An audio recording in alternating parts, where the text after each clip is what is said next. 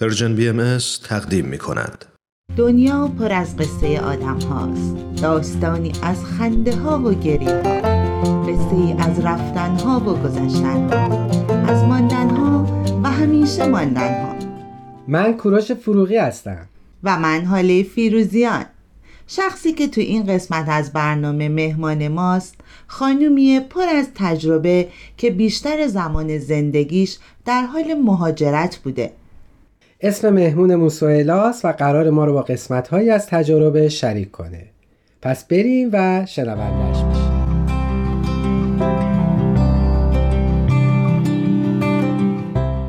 سهیلا جان خوشحالم که در کنارمون هستی و ممنونم از وقتی که به این برنامه اختصاص دادی. اگر مساعدی خودتو برای شنونده هامون معرفی کن.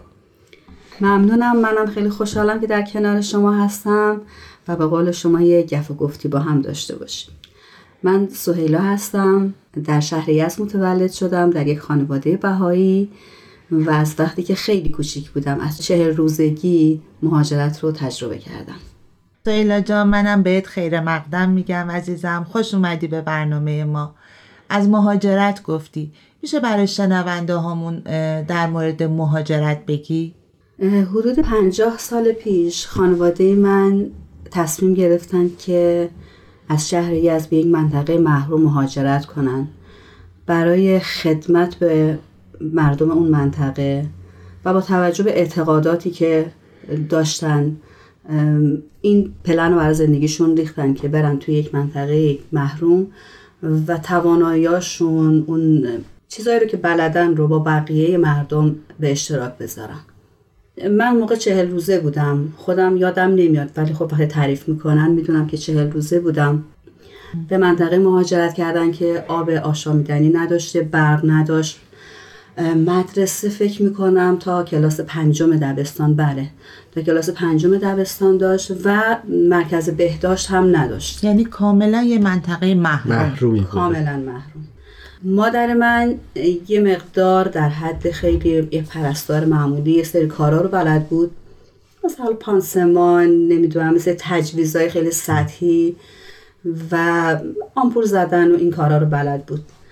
تو اون منطقه دو هفته یه بار از طرف وزارت بهداشت گروهی میمدن که کار پزشکی رو انجام می‌دادن و در طی این دو هفته تا تایم بعدی که بیان کار پزشکی و منطقه رو مادر من انجام می‌داد. و یه چیز جالب براتون بگم که پدر من چون تصمیم کشاورزی گرفتن یه مقدار از اون محل زندگی باز فاصله داشتن. نمی‌دونم حالا. یعنی مهاجرت کردیم به یه منطقه محروم باز پدر مهاجرت کرد به یه منطقه محروم تر مهاجرت نکردن مثلا محل کشاورزی چند- با محل زندگی حدودا مثلا سی کیلومتر شاید فاصله داشته فاصله برای همین در واقع مادر من اونجا هسته مرکزی اون کارا رو انجام می‌داد و تنها فرد باسواد اون منطقه بود. فرد دیگری هم بود که باسواد بود ملا بود که تحصیلات مذهبی داشت تحص- تحصیلات دینی داشت و کارهای عقد و مراسم عزاداری و این کارا رو انجام. می‌داد.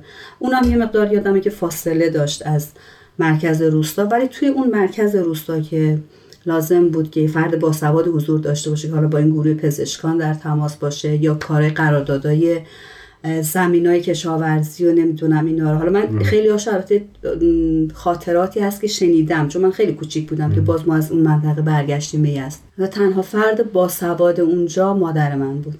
پدر چی کار می‌کردن پدرم اونجا باز کارشون فقط فعالیت برای امرار معاش بود یا خدمت می‌کردن ایشون هم خب ببینید هم امرار معاش بود و هم خدمت بود. چون پدر من اونجا یه زمینی کشاورزی رو در واقع خریداری کردن و شروع کردن به کشاورزی و یه تعداد زیادی رو حالا نمی‌دونم یه تعدادی رو اونجا مشغول به کار شدن که سالها بعد که من حدودا شاید بگم بالغ بر 20 سال 25 سال بعد که من چند تا از اون افراد رو دوباره دیدمشون هر کدوم موقعیت های خوبی داشتن و همیشه از خدمات پدر من می‌گفتن که پدر تو دست ما رو گرفت که ما تونستیم الان این جایگاه رو داشته باشیم. پس این یه جور مهاجرت خدمتی بود. یعنی مهاجرتی بودش که در واقع از یک منطقه آباد به یه منطقه که نسبتا محروم مهاجرت می‌کردن که اونجا رو آباد بکنن و بتونن خدمت بکنن. دقیقا همینه. ببینید طبق اون اعتقاداتی رو که پدر مادرم و اون جامعه که ما توش زندگی می‌کردیم داشتن هدف هم همین بود که این افراد با توجه به تواناییاشون برن و با مردم محروم بشن شبیه اونا و اون تجربیاتشون اون مهارتاشون رو با هم دیگه به اشتراک بذارن و به اونا کمک کنن. حالا خودشون هم خب مسلما باید زندگیشون اداره می‌کردن. ولی اینکه بتونن به اونا کمک کنن خب این خیلی قشنگ بود. و خب خیلی افراد موفقی رو من توی مسیر دیدم. با افرادی که به این نیت رفتن و فوق العاده موفق بودن. خب از جمله پدر مادر خودم که من باهاشون مهاجرت رو تجربه کردم. سویلا جون می‌دونم که خودت هم بعد از ازدواج مهاجرت می‌کنی باز به یه منطقه دیگه. حالا اگه خاطره چیزی داری در این مورد خیلی خوشحال میشیم بشنویم. خب مسلما خاطرات زیاده. حالا در مسیر مهاجرت در مسیر زندگی. ولی من اینجا خیلی دوست دارم یادی بکنم از خانم توبا عبدی روحشون شاد. ایشون حدود فکر می‌کنم هفتاد سال پیش تحصیلات دانشگاهی داشتن و دوره مامایی رو گذروندن.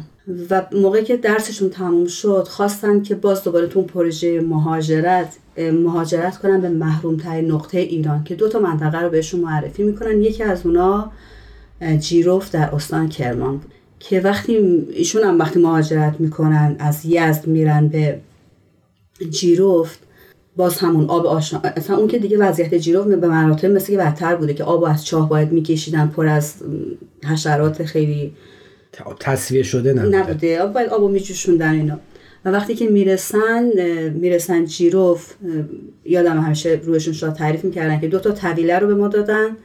که گفتن یعنی اینو شروع کردن تعمیر کردن جایی بوده که گوسفندا رو نگه می داشتن اینا.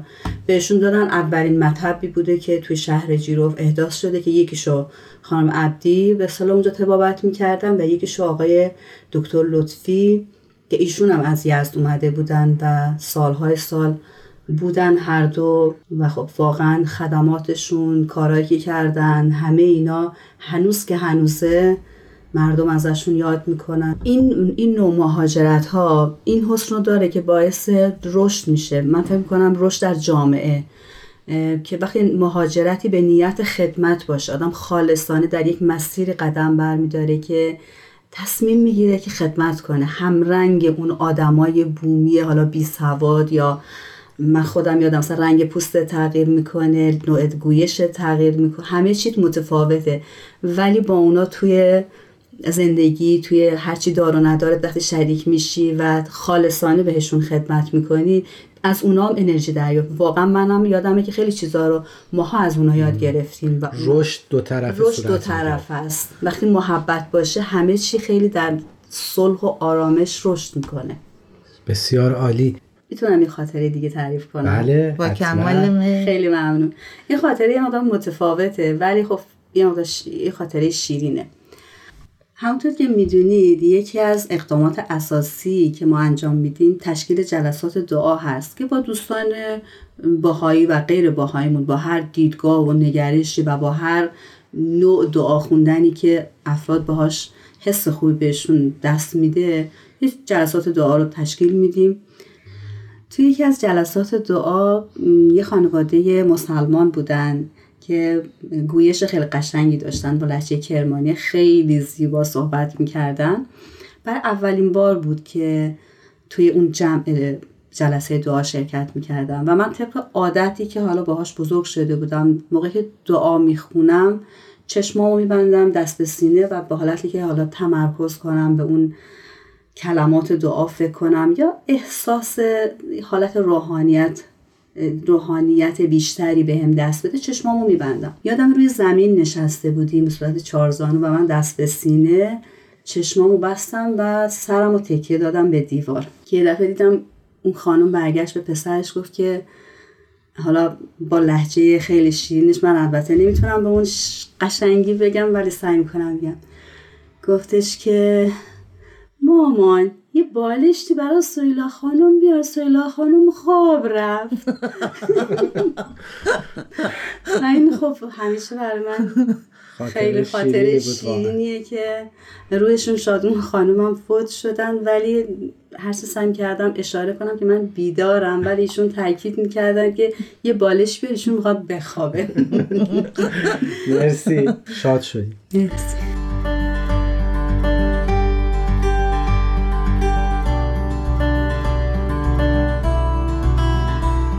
سایلا جان الان مساعد هستی برامون مناجات بخونی؟ چشم حتما.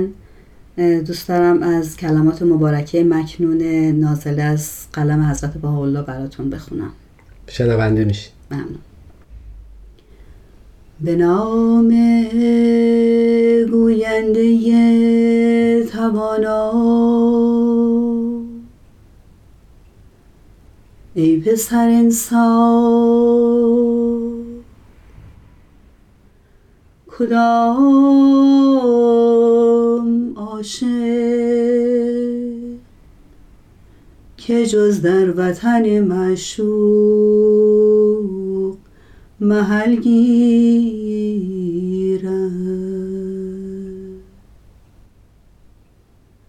و کدام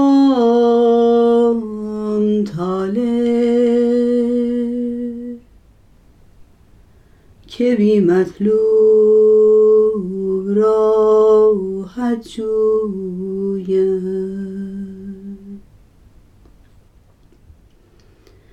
عاشق صادق را حیات در وصال است. و موت در فراق. صدرشان از صبر خالی و قلوبشان از استبار مقدم از صد هزار جان درگذرد و به کوی جانان شتابد خیلی ممنون متشکرم. سهیلا جان می‌دونم که در اقدامات اساسی فعال بودی فعال هستی همونطور که حال جان گفتن. خودت هم مهاجرت رو تجربه کردی در منطقه محروم مقطعی از زندگی تو سپری کردی و مهاجرت کردی. می‌خواستم ببینم این فعالیت ها این رشدی که یه جا ازش صحبت کردی در روزمرگی چه تاثیر داشت؟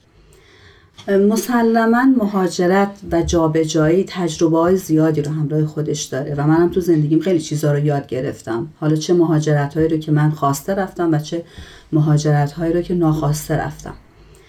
ولی بیشترین چیزی رو که یاد گرفتم و تاثیر رو که گذاشت شما وقتی که مسیر رو حرکت می‌کنید تمام اون به اصطلاح لوازم سفر و اقدامات رو انجام میدین ولی در نهایت چون دارید به این نقطه نامعلومی میرین توکل می‌کنید. تصمیم می‌گیرید که برید جای زندگی بسازید. حالا با مردم در واقع مچ بشین. تعامل داشته باشین. با تعامل داشته باشیم ولی دیگه نمی‌دونی چه اتفاقی دقیقا نمی‌دونید این توکل است.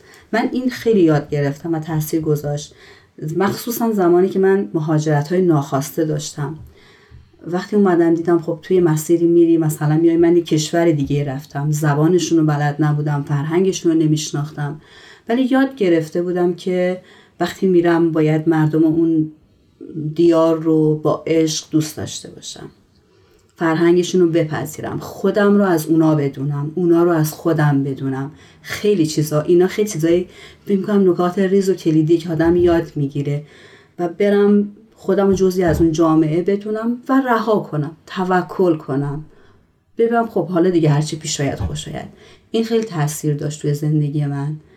من چند تا مقطع مهاجرت ناخواسته داشتم. هر جا رفتم با این نگرش و با این دیدگاه خیلی بهم کمک کرد که خیلی زود بتونم از اون حالت دلتنگی و قربت بیام بیرون و سریع خودم رو توی موقعیت جدید ببینم که شاد و خوشحال احساس کنم. این خیلی حس خوبیه. یه تجربه دیگه هم می‌خوام باتون در میون بذارم. ببینید زمانی که ما مهاجرت کردیم کلاس های اطفال بود ولی نه به شکل الان که سیستماتیک باشه و جزو اقدامات اساسی باشه. کلاس های اطفال خب خیلی محدودتر بود. من یادمه که مامان من روزای جمعه رو جمعه صبح و من و خواهرم بودیم و فکر می‌کنم چند تا دیگه حالا بچه هایی که تو این کلاس ها شرکت می‌کردن میومدن و میشستیم دور بر هم و یه سری چیزها رو به همون یاد می‌داد در مورد خب اخلاقیات فضائل دعا و مناجات. این مطالب چیزایی بود که در واقع اون بیس پایه روحانی روحانیت منو ساخت و واقعا تا امروز روز تاثیرش رو من می‌بینم. من مادرم رو به عنوان یک زن البته احتمالا همه ماها اینجوری هستیم که مادرامون پدرامون به عنوان یک افرادی که بهشون اقتدام می‌کنیم اولین درس ها رو ازشون یاد گرفتیم ازشون یاد می‌کنیم. ولی من اینجا دارم خواست مادرم و پدرم به طور خاص یاد کنم که یک زن خدایش بی نظیری بود. برای اینکه روزی که ما از اون روستا مهاجر در واقع برگشتیم من اون روز هیچ وقت من یه بچه نه ساله بودم موقع. یعنی من چهل روزگی رفتم تو اون روستا و نه سالگی خارج شدم. تعداد اهالی اون روستا همشون گریه می‌کردن. من یادم برام خیلی عجیب بود که چرا همه گریه می‌کنن. و مثلا دامن مادر منو می‌گرفتن. می‌خوام بگم این مهاجرت فقط لزوما مهاجرت نبود. انگار یک عشقی یک نیروی یک روحانیتی رو وظیفه خودشون می‌دونستن که با بقیه شریک بشن. و اون نوع کلاس های اطفالم لطف و صفای خودش رو داشت. الانم مسلما بچه های امروز با یک فضا و یک نگرش دیگه دارن تجربهش می‌کنن. اینا خیلی موثر برای ساختن یک دنیا وقتی اطفال یک جامعه ساخته میشن فردا اینا میشن جوانان و یک جامعه بالنده رو در واقع تشکیل میدن و خب این خیلی موثره. بسیار عالی. ما هم برای مادر شما و پدر شما آرزوی سلامتی می‌کنیم. امیدوارم که خاطراتشون و داستان زندگیشون الگویی بشه برای نسلهای بعد. سویلا جون ما که از شنیدن صحبت ها و خاطرات تو سیر نمیشیم. ولی چون وقت برنامه محدود هستش برای قسمت پایانی مصاحبه اگر حرفی داری میشنوید. من اعتقاد دارم که من همیشه ناگزیر به سفرم. برای اینکه من در ابتدا مسافر این کره خاکی هستم و ناگزیر از سفرم بی سر و سامان چون باد به گرفتار رهایی نتوان گفت آزاد. کوش تا چند مگر می شود از خیش گریخت. بال تنها غم غربت به پرستوها داد. ممنونم از شما سایلای عزیز. شاد باشین.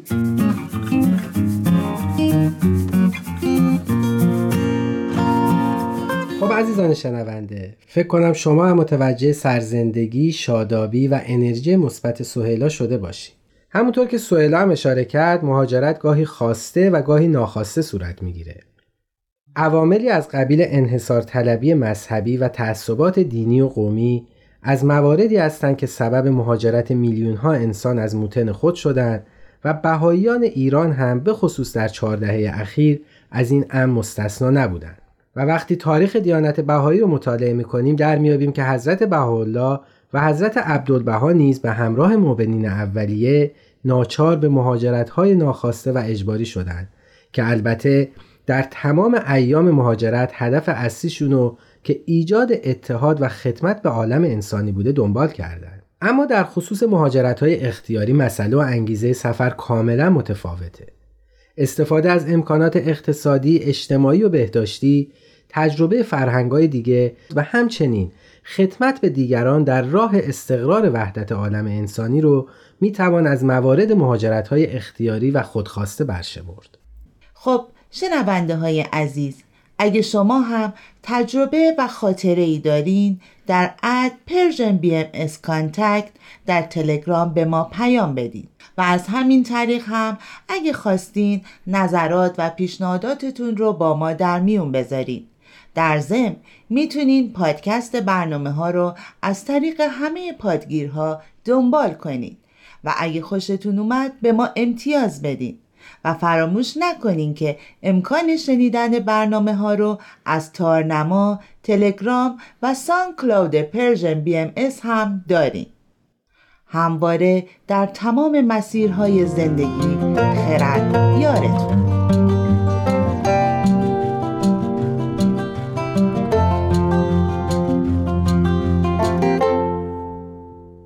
تهیه شده در Persian BMS.